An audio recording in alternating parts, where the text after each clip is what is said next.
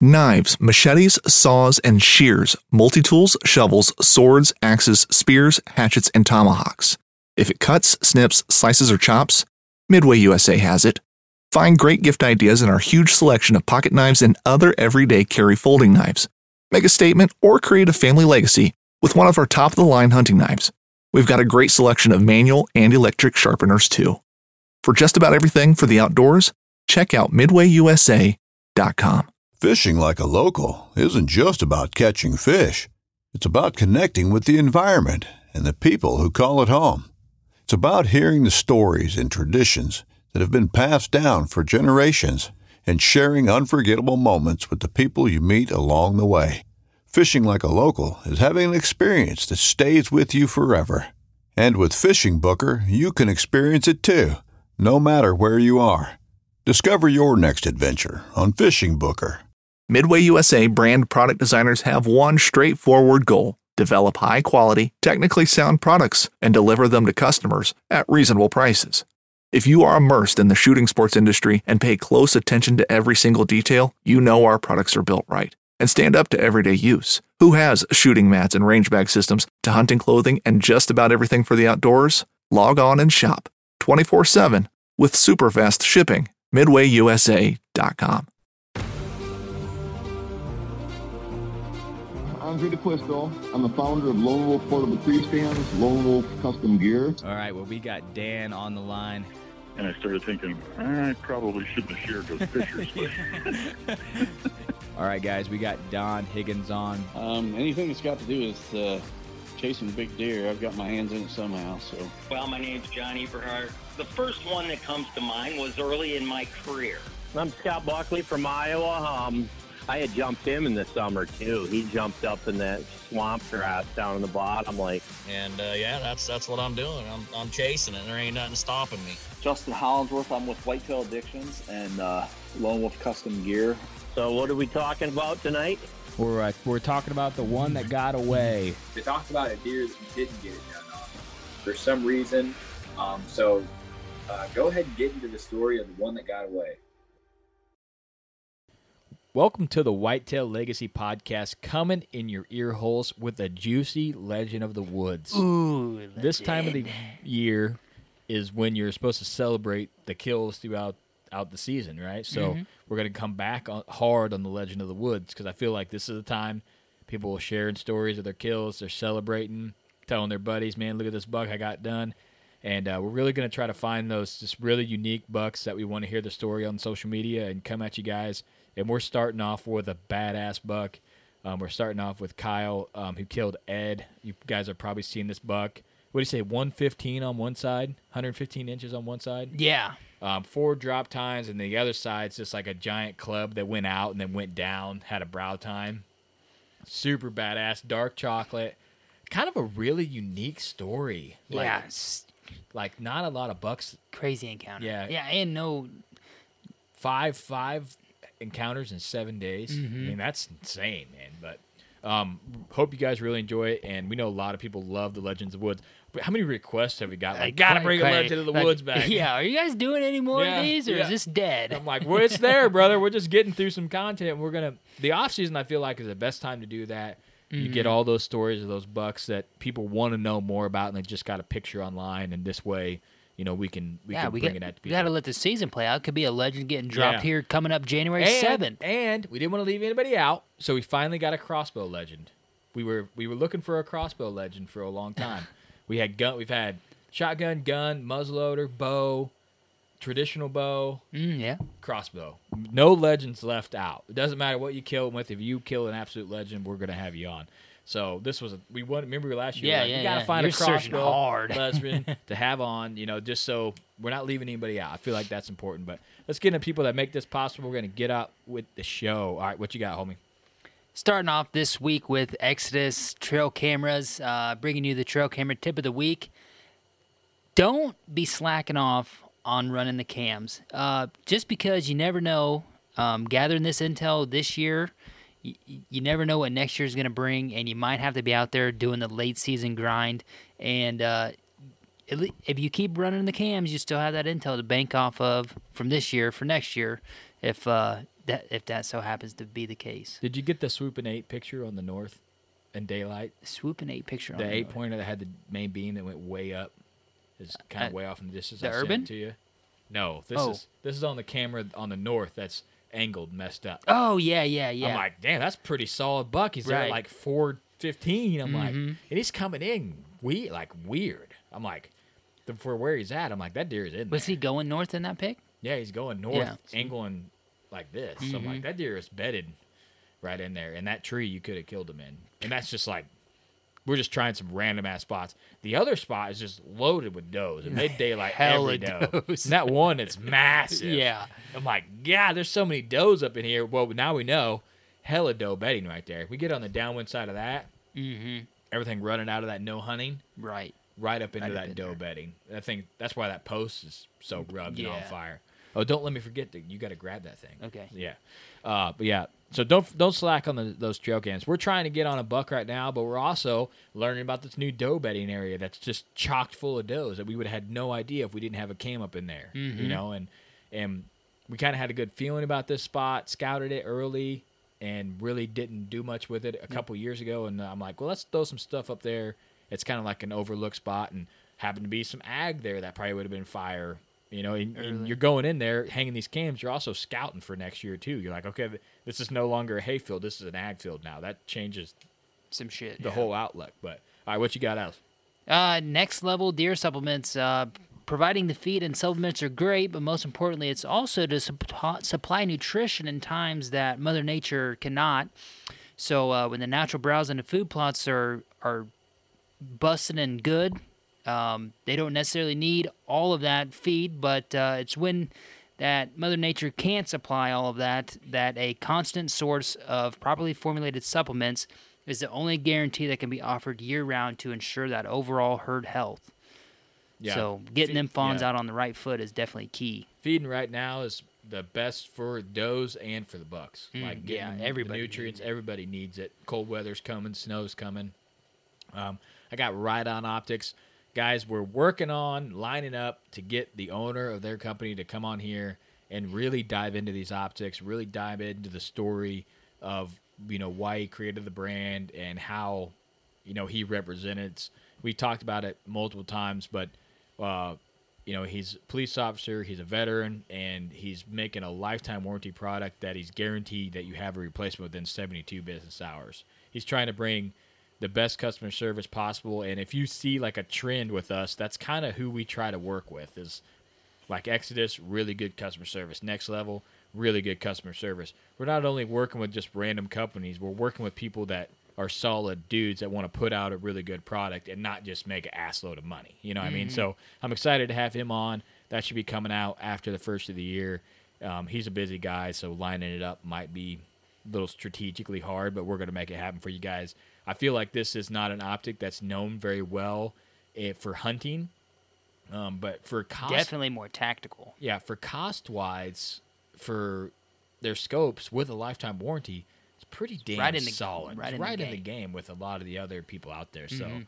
So um, I'm excited to get um, some of their optics on my muzzle loader and uh, give give it a rip. So, all right, what what else we got? Last Uh, breath. Yeah, uh, the hunt that Grant and Jake did last year in December in Nebraska, muzzleloader, um, is out and live, and uh, that's a good one to watch. Uh, some late season action out there, something that Cody and I are looking into here in um, not next year, but the following year, so 2023. Yeah, Muley Muley's gonna get it.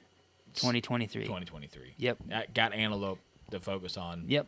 And maybe an early season whitetail. I'm not sure. Oh, geez, here we go Yeah. again. Every every this is a Yeah, conversation every yeah, year. Every year. we, we, we just want to kill them all. I need to be in Um, six places at yeah, once. Uh, use the Black Rifle code Whitetail Legacy. Get you twenty percent off uh, any purchase from Black Rifle Coffee. What else we got? Anything? and the Badlands code. Oh yeah, Badlands code. If you guys are looking for something to warm up for late season, hook us up, look or look us up. we'll give you the hookup on the code. So, all right, guys, let's get into the show. All right, guys, we got Kyle on tonight. We're gonna do a Legend of the Wood series. We know you guys love these, and uh, we're gonna be talking about a buck named Ed. That's a that's an awesome name. You're like, oh, Ed's coming, Ed's coming. Uh, So, but before we get into the story, Kyle, go ahead and introduce yourself to our listeners and uh, tell us a little bit about you. Hi, my name's Kyle Chaney. Um, I'm a professional off-road racer. I've been with Factory Can-Am now for over a decade. Uh, I think uh, almost 12 years. Um, I race uh, side by sides for Can Am, and I also race Pro Four uh, in like a short course series, an off road truck. Nice, man. That's a badass job. Can't beat that. I would say one of the last Legend of the Woods series we did, guy drove a monster truck. Yeah, like yeah, legit. Yeah. Monster jam, monster truck. Like just. Yeah. Getting something off road, you're gonna kill a giant. Yeah, that's what we're picking Well, up on. Yeah, You know, like my racing season is is like all summer and like early fall, and then I have like the races aren't nearly as like we don't have nearly as many races like in the fall and winter. So you know, I get that time to hunt. nice. Oh, perfect. Yeah, that works out good. Oh man, that heater on my feet feels great. Just kick that thing on. That feels awesome. Uh, but yeah, man. Uh, so the story of Ed, um, we'll share a picture with uh, our listeners on the cover art of the episode. But appreciate you coming on, telling the story of this deer. Just an, I seen the deer and I'm like, man, this thing is just epic. Like it's got a, everything going on on the one side, and then it's just got an absolute epic side. so as best as you can, you know, if someone hasn't seen the cover art, um, go ahead and describe what this deer looks like, and then get into the story. All right. Well, if if you would only see his left side, you would be for sure it was from a high fence. like there points everywhere. It's got like four drop tines on one side. Um, like one, the one side scored 115 inches, um, and then the other side, you would think um, that I don't even know what you think. Literally, it, the rat goes down. Like there's it doesn't even have a point that goes up besides the brow tine. Just it just goes straight down. It's really weird, but you know, it's because the deer was hit by a car. But you know, that's why it has a funky side. But um, but yeah, it's just like uh, if, if the other one side matched, if both sides matched, you'd be for sure the thing would be from a high fence. Yeah. I mean, that, that one side, you're like, God, this thing's got everything, uh, you know, going on. Drop tines, bunch of points, good frame, good brows, and then the other side, you're like, damn, like it, it, it almost it makes it better that it just goes straight down because the rarity of it, you know, Yeah. it, it probably didn't score as much, but just the rarity of it is so incredible. You know what I mean? And and how much mass it had on that, the beam had on that side was crazy too. It's like a damn club out there. He's just rocking around, you know. Yeah, I mean, he was a three point on his right side, Yeah. and the deer 189 with three points on one side. So That's crazy, man. Yeah. Uh, did you have any past history with this deer or anything like that? yeah, um, it, I, I kind of got it, it's a fairly decent story. So, you know, I've known the deer since he was three and a half. Um, I got a couple pictures of Velvet um, of the deer at three and a half years old. He was just a mainframe eight, nothing special, just probably uh, maybe a 130 inch mainframe eight. Um, the and that's the last I seen him, just velvet pics. Never saw him again.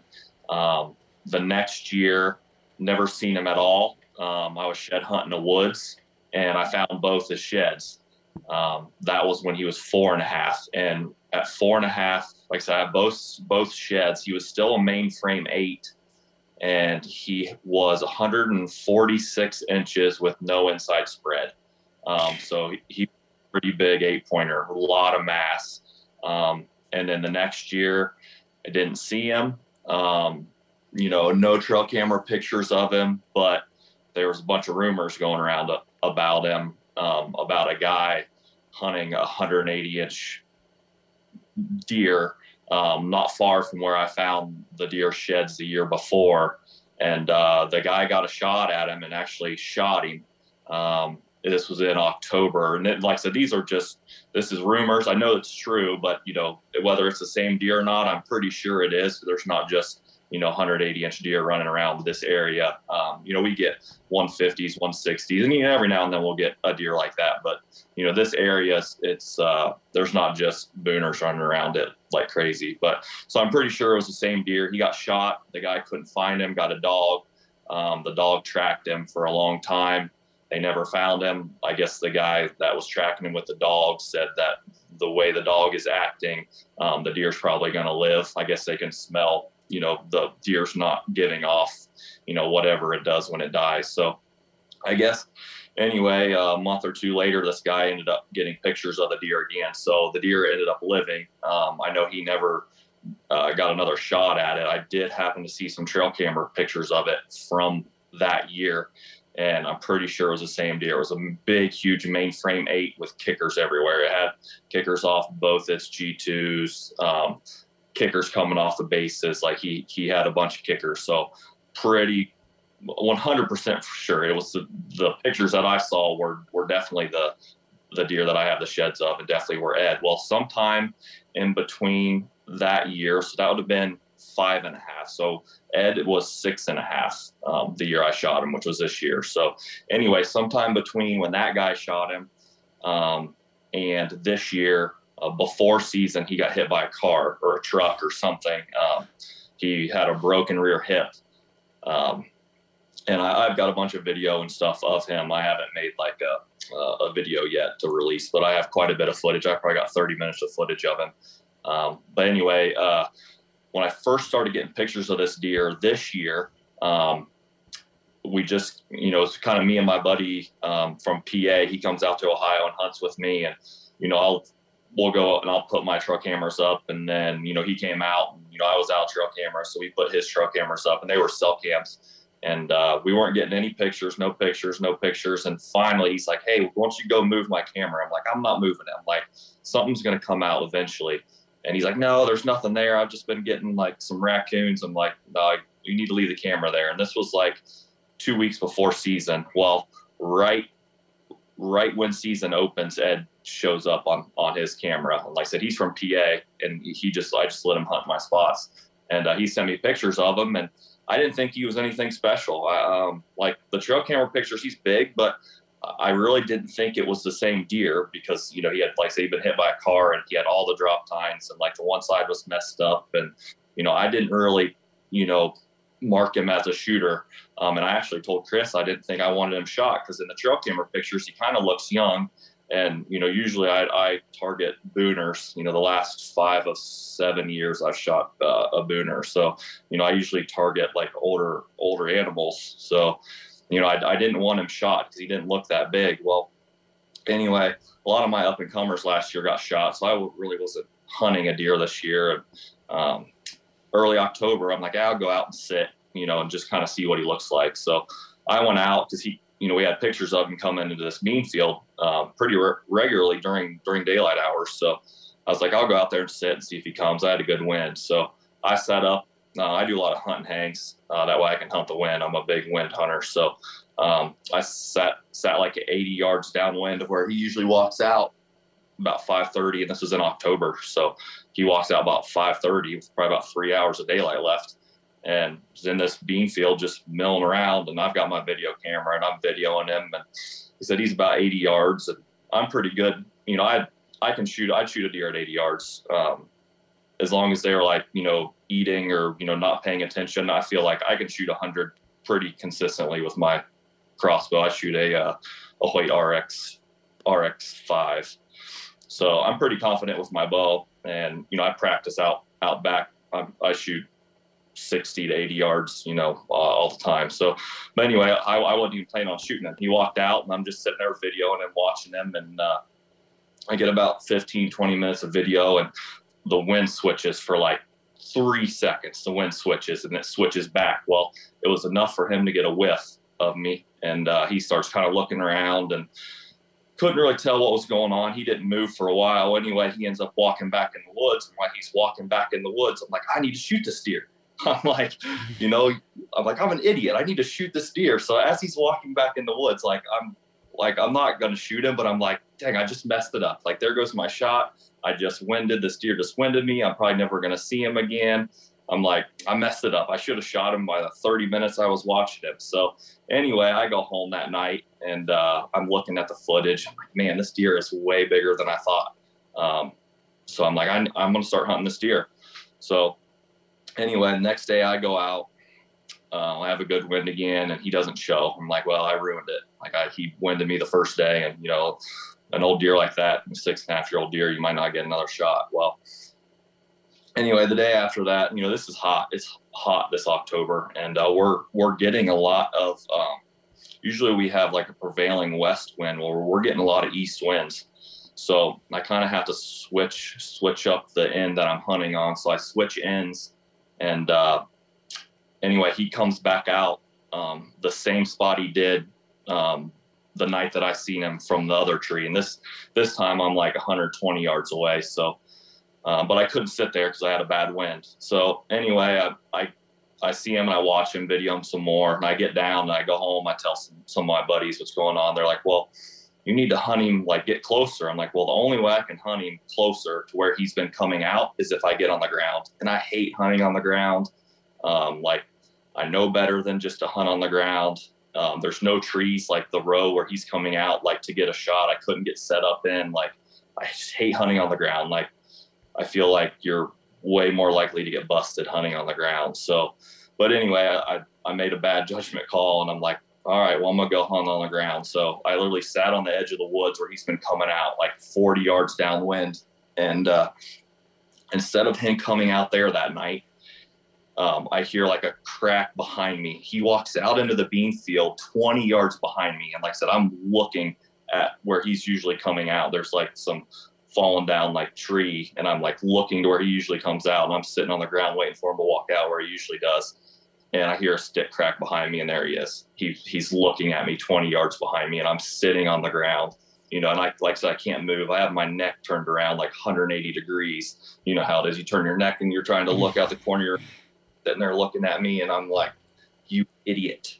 Like I just ruined this, ruined it, really ruined it this time. Well, he runs back into the woods, and I, I there's probably 30 minutes of daylight left. I just walk out. I'm pissed. Like I just like I knew better than to sit on the ground. Like like I I just knew better. If I'd have been in the tree I was in the first day, I would have killed him. So the next day I go out, no show. Um, like, yep, I was for sure ruined it. But the beans were still kind of green in that field where he was coming out.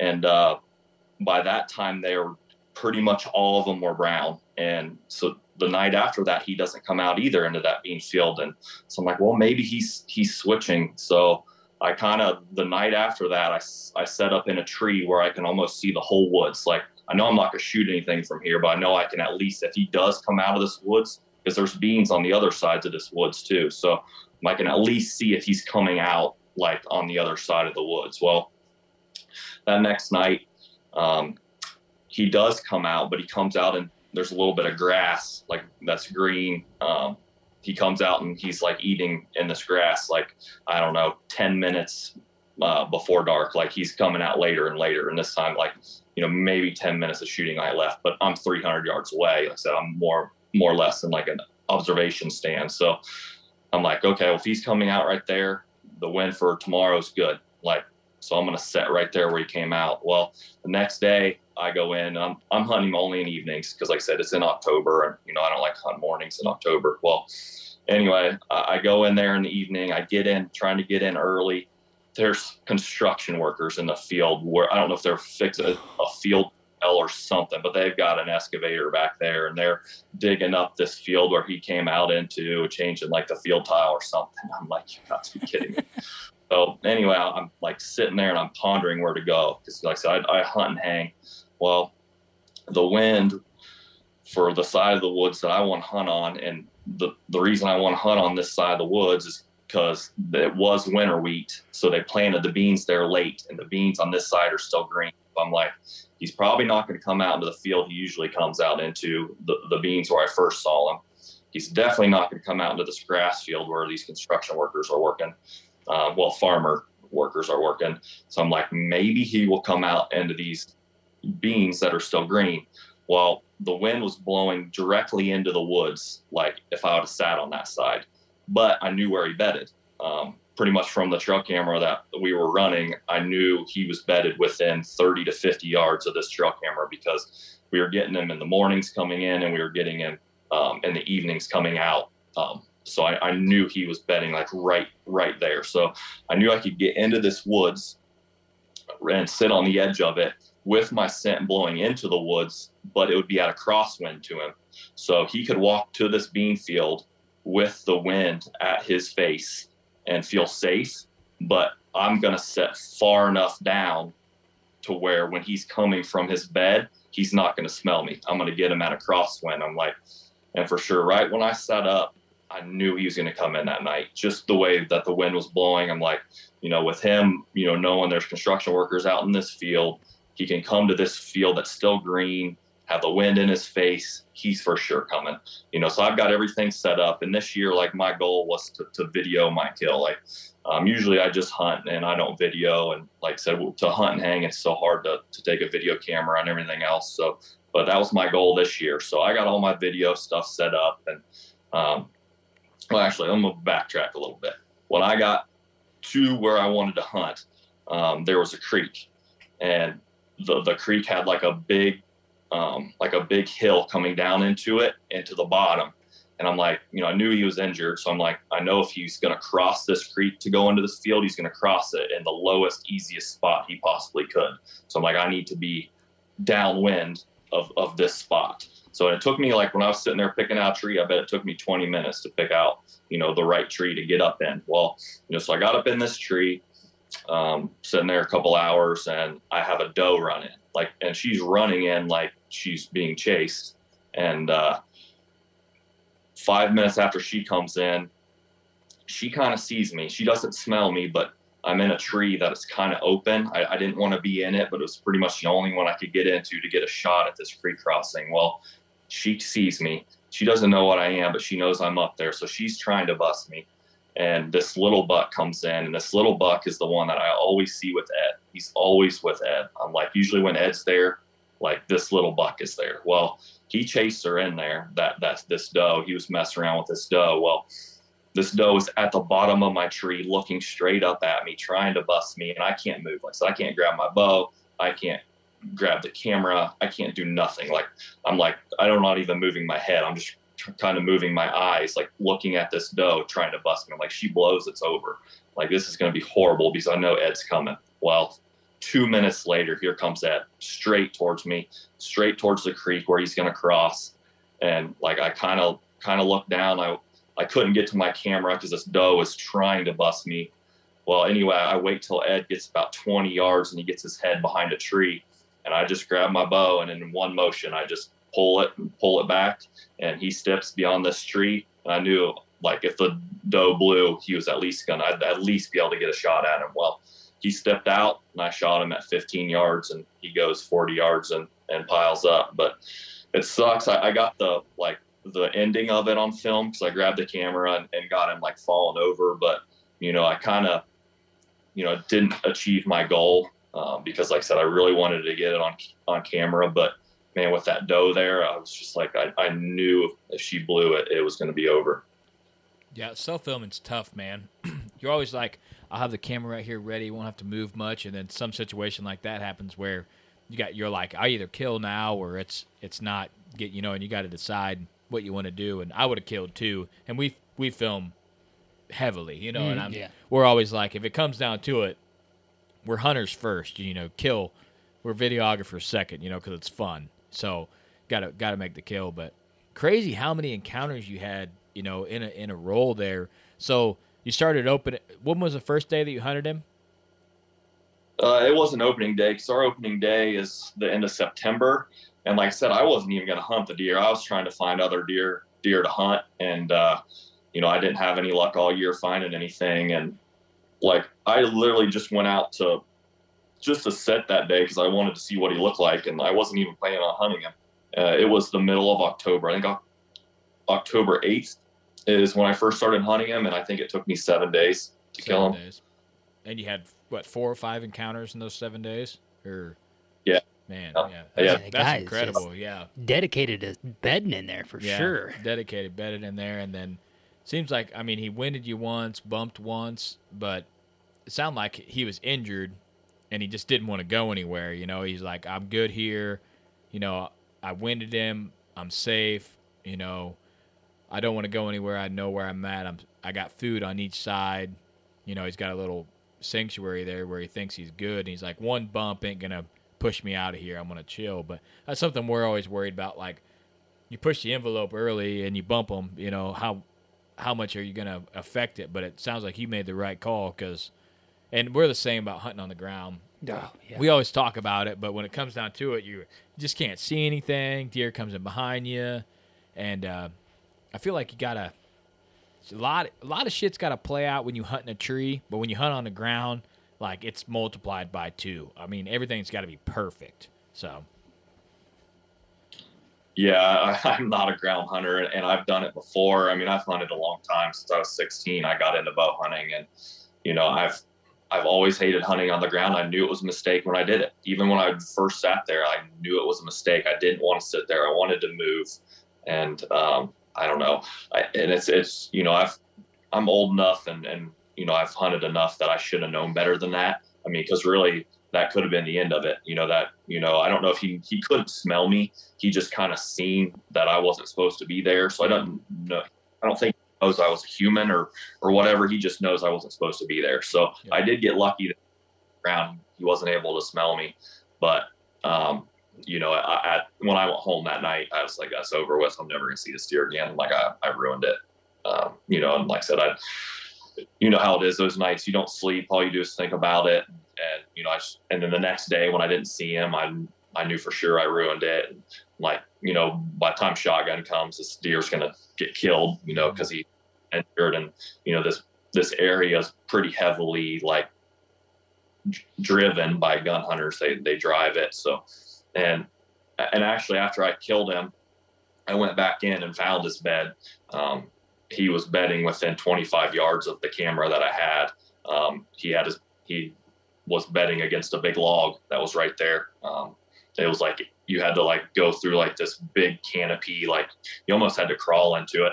But it was pretty cool, like to find see where he actually bedded and and stuff. And you know, and it was easier once I knew that that's where he bedded. It was easier to kill him because if I didn't know where he bedded, I would have never hunted that side of the woods because the wind was blowing into the woods. I would have never have done that if you didn't, because I if I didn't know where he bedded. But since I knew where he bedded, I knew that he would be coming at a crosswind to there. You know, thinking he was safe because he's got the wind in his favor. But you know, in reality, he doesn't. yeah, and a lot of people listen to this will be like, "Oh, you how did you not know that was a shooter on trail cam?" We've been there. Yeah. Sometimes those trail cams make deer look 30 inches bigger, and sometimes it makes them look 30 inches smaller. We found a deadhead a few years ago. It was prime example. It's like a 150 class deadhead, and we were thinking it was like a 125. It was quartering away, kind of walking away at an angle, and we are like, "Oh, that's a nice." in like deer." that gray area, that Yeah. gray It's light. like it's a nice deer, but it's nothing, you know, really that to get too excited. And then we find him dead, and I'm like, oh, that's that buck we got on cam, and we're like, shit, you know, that's this is a lot better than you think. so, so I could see where you're like, man, his one side's messed up. You know, you're used to killing, you know, giant deer, so you're maybe not interested in him. But the four drop tines would have been hard for me to to pass up. I'd have been like, ah, I got, I don't care how big he is, I got to get in there. Yeah, like I said, when I first seen him, like I, I really thought he was younger. Like the first couple pictures I got, we got of him, um, it was all daylight stuff, and he just didn't look that old. I'm like, man, this deer needs another year for sure. Um, and it really, like, once we started getting a little better pictures of him, like, okay, maybe he is four and a half, five and a half, maybe. And then, you, you know, once he stepped out into the field and I seen him in person, um, and I saw how big he was, and you could see his face, and like, oh my god, that's a bigger deer. And it took me a while to figure out what deer it was. Um, you know, with the drop tines and stuff, it took me a while to figure out it was that big eight point that I had. Um, you know, because he didn't have drop tines the year before. Um, so yeah, it took me a, a, a while to even figure out it was him. And once I figured out it was him, I'm like, oh, this deer is six and a half years old. Like, you know, the reason his rack's messed up is because he got hit by a car and shot the year before. yeah. So I mean, he guys having a hell of a year. had a heck of a year. I wonder. We we thought something happened to Pickles, right? Like he got hit or Yeah, yeah, something. yeah, yeah. I wonder if like when they get hit, they're so worried about getting food because they've been in such a like a a state of Shock and- survival. yeah. That they get out earlier in October. Like they're not afraid of daylight because they're like, man, I gotta get food.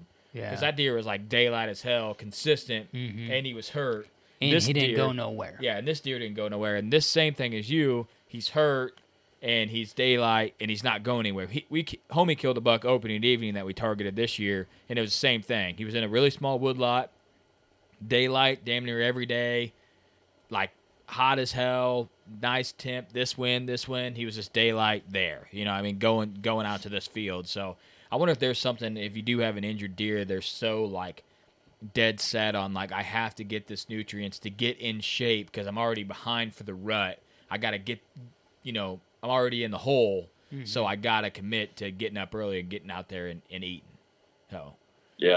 We had that same conversation like while I was hunting and me and my buddy in PA, you know, looking at the trail camera pictures and, you know, from me, you know, having eyes in the field and what time he's coming out. Like, yeah, we had we had that same conversation. Yeah, I, I think you're right. I think it, you know, it, it plays games with them and and you know they want to, they think they need to get more nutrients in them. Um, but he was in a very safe area, like, um, like I, I don't really know. I mean, I know pretty much all the hunters around here, and you know, I don't. It doesn't get bow hunted. It was probably only a gun hunted area. Um, you know, so no one had even been in there yet. You know, a human had stepped foot in there. Like, there's no houses anywhere close. Like, super, super secluded. Like, you know, the the deer. You know, like I said, I found his sheds there two years ago. So you know, that must have been his.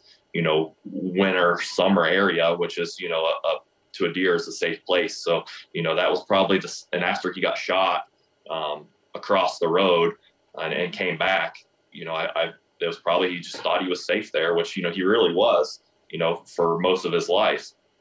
So, uh, when you seen the deer in person, um, was his body uh, what you would think it was like a six and a half year old would be, or um, was it kind of like you thought he looked on trail cam? Because Pickles' his body was, I mean, it's still early, like October one, but um, his body wasn't overly We thought- massive we by any he was means. Five or six. Yeah. So, but when he got hurt, you feel like okay, they're losing weight, Mhm. obviously, so their body size is smaller. So he was, you know, did you see that, or did it look like a six and a half year old body? No, this deer was huge. Like when he walked out, he walked out and and he was huge from 80 yards. Like he was huge. And then like another uh, two and a half year old walked out, and you could see how Yeah. like he was twice. Like he he was a big deer. That's a good way to judge them when you got two out there. You're like, damn, that one. yeah. Or like when you got two on the ground, you can put them side by side. You're like, damn, this one's head's just so much bigger, you know, than than that one. Uh, but Pickles and our our thing, you know, we we he went downhill from Yeah. the year before, but he did have some kind of injury. We're not sure exactly what it was. He just had a big scar during summer on trail cam on his back hip, um, and his well, the left side. Yeah. No, his right side. His right side was way weaker than the year before. Um, he was probably high 160s, and he was like 154 this year. So he dropped 10 inches on that one side, pretty much. And uh, on the it was the opposite side of the injury. So was this deer's rack the opposite side of the injury? Yeah, yeah, it was the opposite side of the injury, which kind of, you know, makes me wonder what if he would, like, you know, if he could have been a 250 inch deer. Yeah. Like I said, I heads at four and a half, and you know, he was, uh, you know, let's say you put an 18 to 20 inch spread on him, that'd have been a mid 160s eight point Mm-hmm. with no kick, straight up eight. Yeah. So, we, we uh, had yeah. a, we had a legend of the woods. A three. He was three and a half. Yeah, What yeah, is it, 180? 180? Like 183, I think. Yeah, Eight and, pointer. and he had an age, and he was three and a half. So wow, yeah, uh, he he said he got the teeth back, and he was like, man, but he said his body was smaller when Yeah. he shot him and Yeah. stuff, and that's why he wanted to age him because he's like, man, But- this deer looks small. But I mean, when you got a 180 inch frame on you and you only got eight points, I mean, Yeah. your body might look small. yeah, Yeah, and if you don't know the deer from previous years, Mm-hmm. then that's one thing. You you send both your teeth in, right? yeah, yeah. I'm uh, hopefully pick them up tomorrow. I probably should do should do Kevin just so he got a, more of a reference. Like You have? You still have it? Yeah, he's still in the skull. Yeah. Oh, okay. Yeah. Oh, got yeah, yeah, yeah. Okay. Yeah. Yeah. So at least we do. We have three Yeah, of them to look at. yeah, it's like 36 bucks. Thirty-six bucks. Yeah. We'll we'll tell tell them to rip them Okay. out. But right. yeah, that's interesting. When if you don't have history with the deer, you know, and you had sheds and stuff to be able to piece it together and, and history. But when you don't have history of the deer, to go out there and try to age something, it's pretty hard because some deer just body styles are different than others, you know, and Mhm. and uh, it's something that we're still working on to kind of get a really good idea of okay, this is a five year old, this is a six year old, because I feel like once they get past four, it's kind of it's kind of blurry for us. You know, they're they're big bodied, they got a big barrel chest on them, and then you could tell something that's like past six, seven. You know, you're like, damn, this thing's old looking. We got one buck. I, you should kill that thing. That thing's got to be I like know. twelve. It's like got like probably eight inch bases. And it's a fork horn with a bunch of kickers off of it on one side, and what's the other side? A spike It's or just a just a point. I just think. a point, and just dwarfs everything that we got on cam. Yeah, there's a video of him hitting a scrape and then a, uh, like a year and a half or a two and a half year old. Yeah. I mean, the thing can barely reach the limb. Yeah.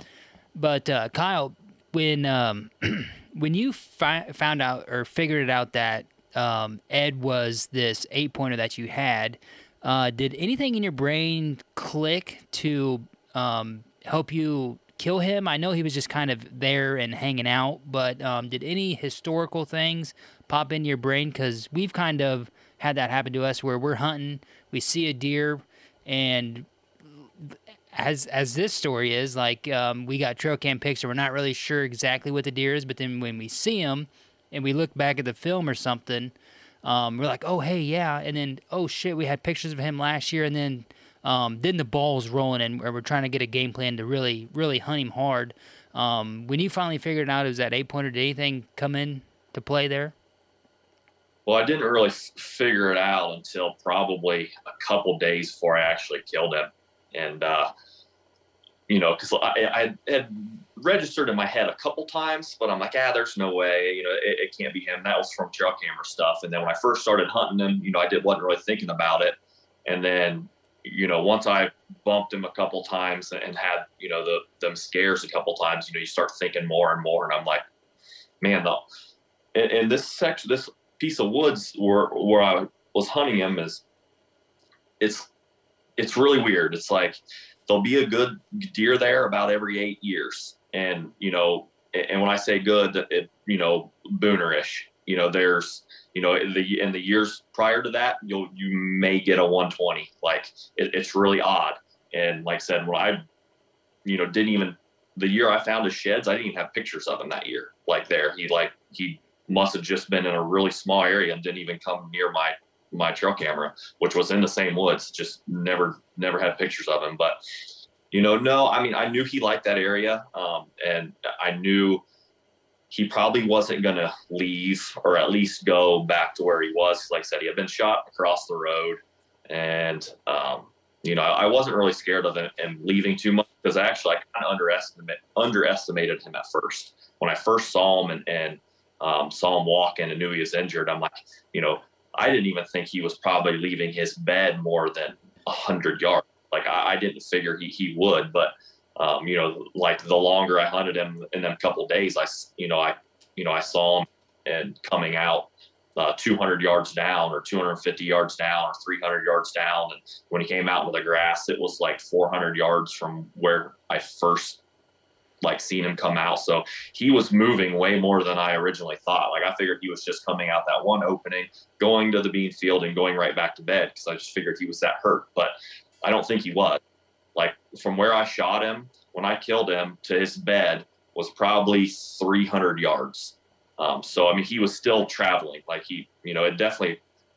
He and he could still run. Like when, when he busted me on the ground, um, he ran into the woods. Like, um, like I have a video. I have quite a bit of video, and I have uh, um, a group of YouTube guys that are going to put a video together. Actually, tomorrow, um, they're going to start putting the footage together. So um, people will be able to see, like, you know, what he looked like when he was walking and stuff, and like what I first saw when I seen him from the tree stand and um, and everything else. So you know, it just sucks I don't have the kill shot, but but no, I don't think when I you know it, it really helped me at all. Um, more or less, I was just you know concerned about getting the job done because I'd done screwed up so many times. I didn't figure you know I would uh, you know I'd still be able to get a shot at him. I figured he'd probably go totally nocturnal.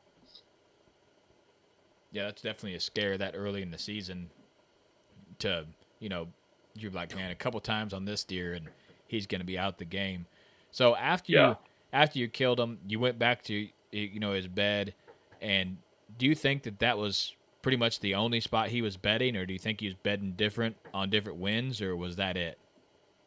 I think I, I so like I said, we didn't get of him, and we had a camera in there, you know, all summer, and uh, we didn't start getting a pictures of until right, um, right before season.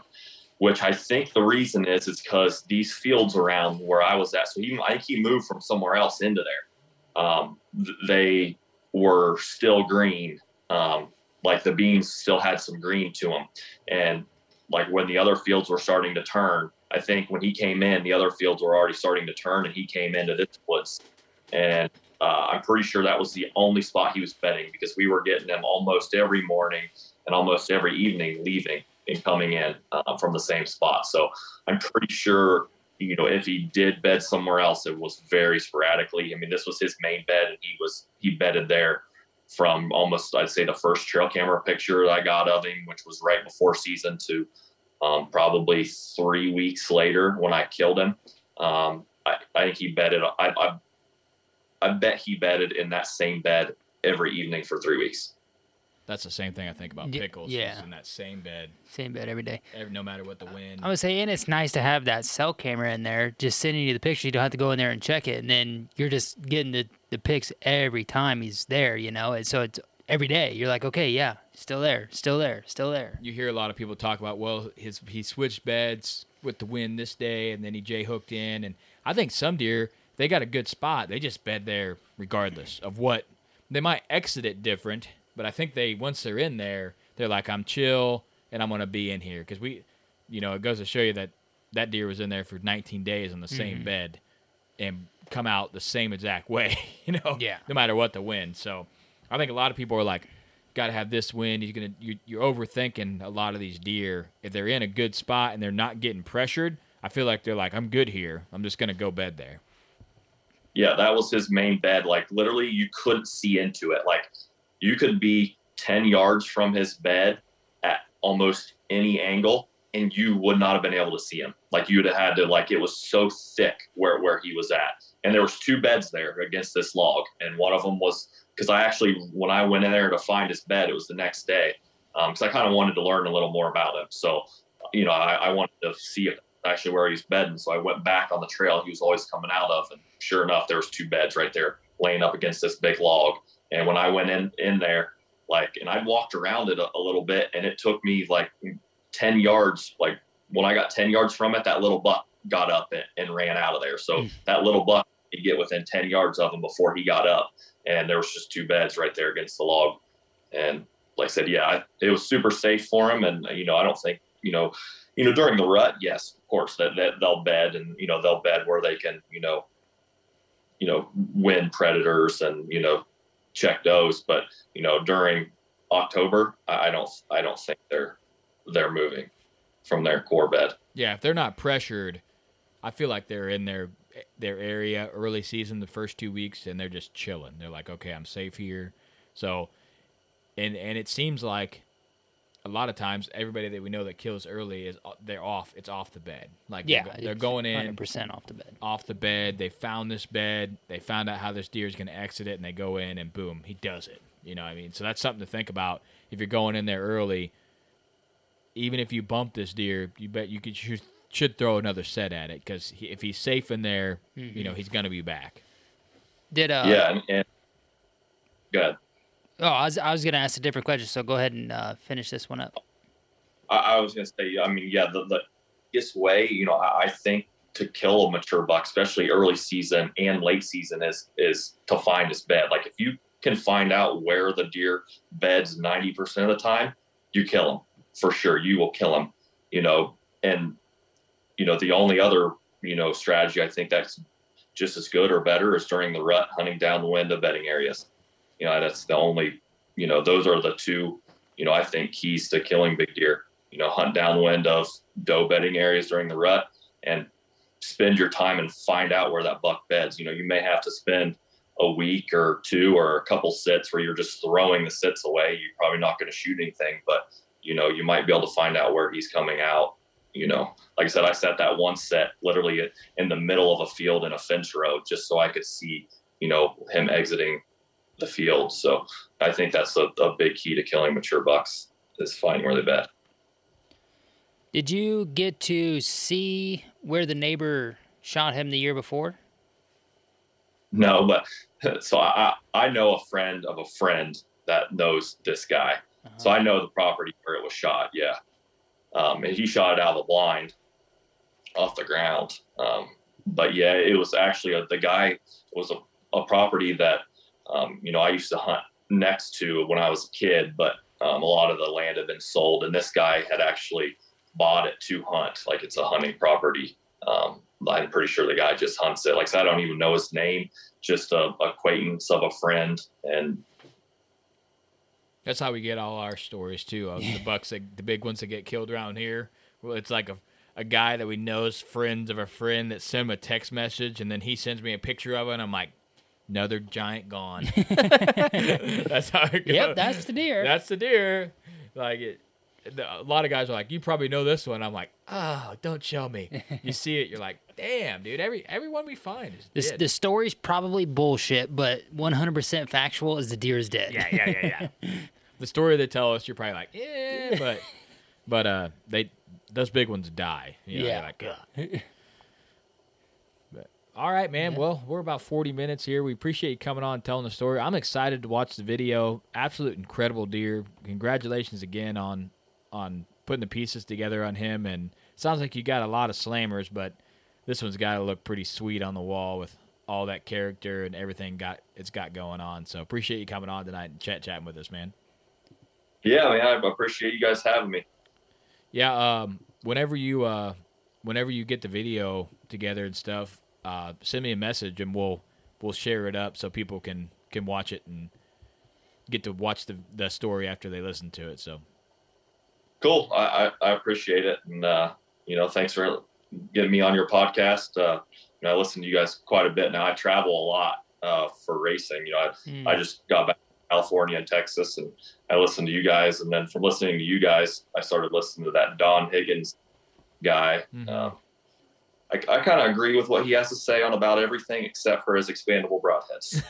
yeah, yeah. Don's a goat, man. He's he's been killing big ones before. We were out of diapers. Yeah, so we've had yeah. him on here before, and huge respect to that guy. I listen to his podcast quite a bit.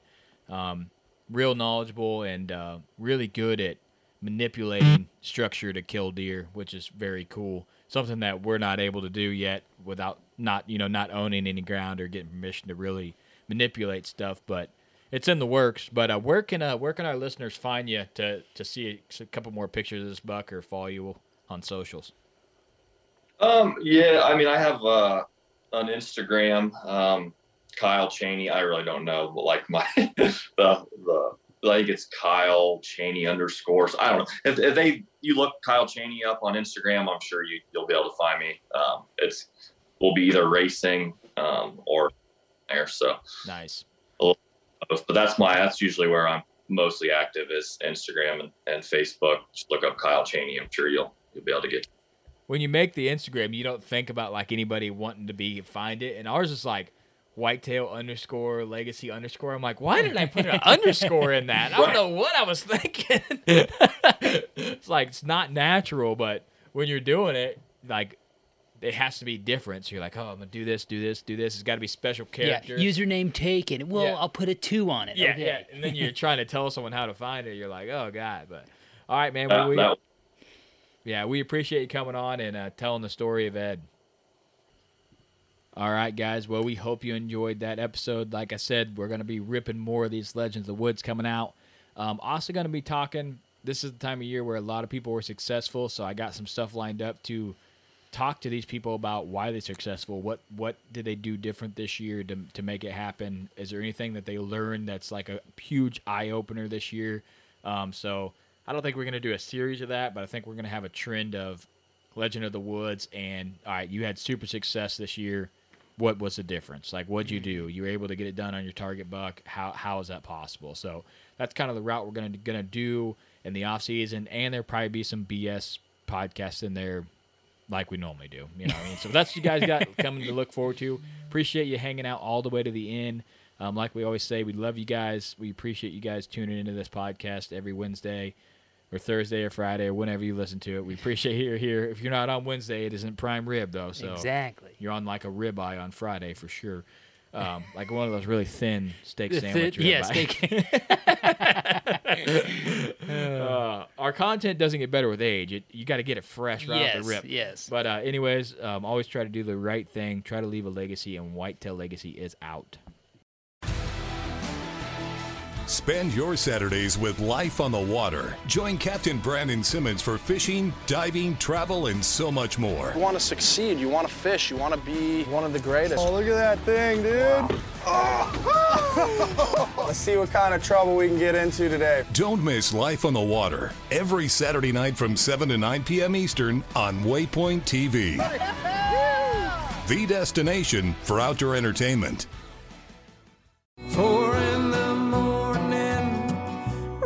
Join me, Chef Jean Paul Bourgeois, and the whole crew here at Duck Camp Dinners every Monday at 8 p.m. Eastern on Waypoint TV.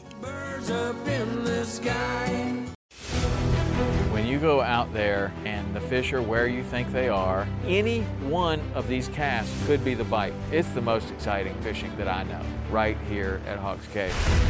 Oh, that's awesome. Experience the best saltwater fishing the world has to offer. Don't miss Thursdays with Saltwater Experience. Brought to you by Golden Boat Lifts. Every Thursday night from 7 to 10 p.m. Eastern on Waypoint TV, the destination for outdoor entertainment.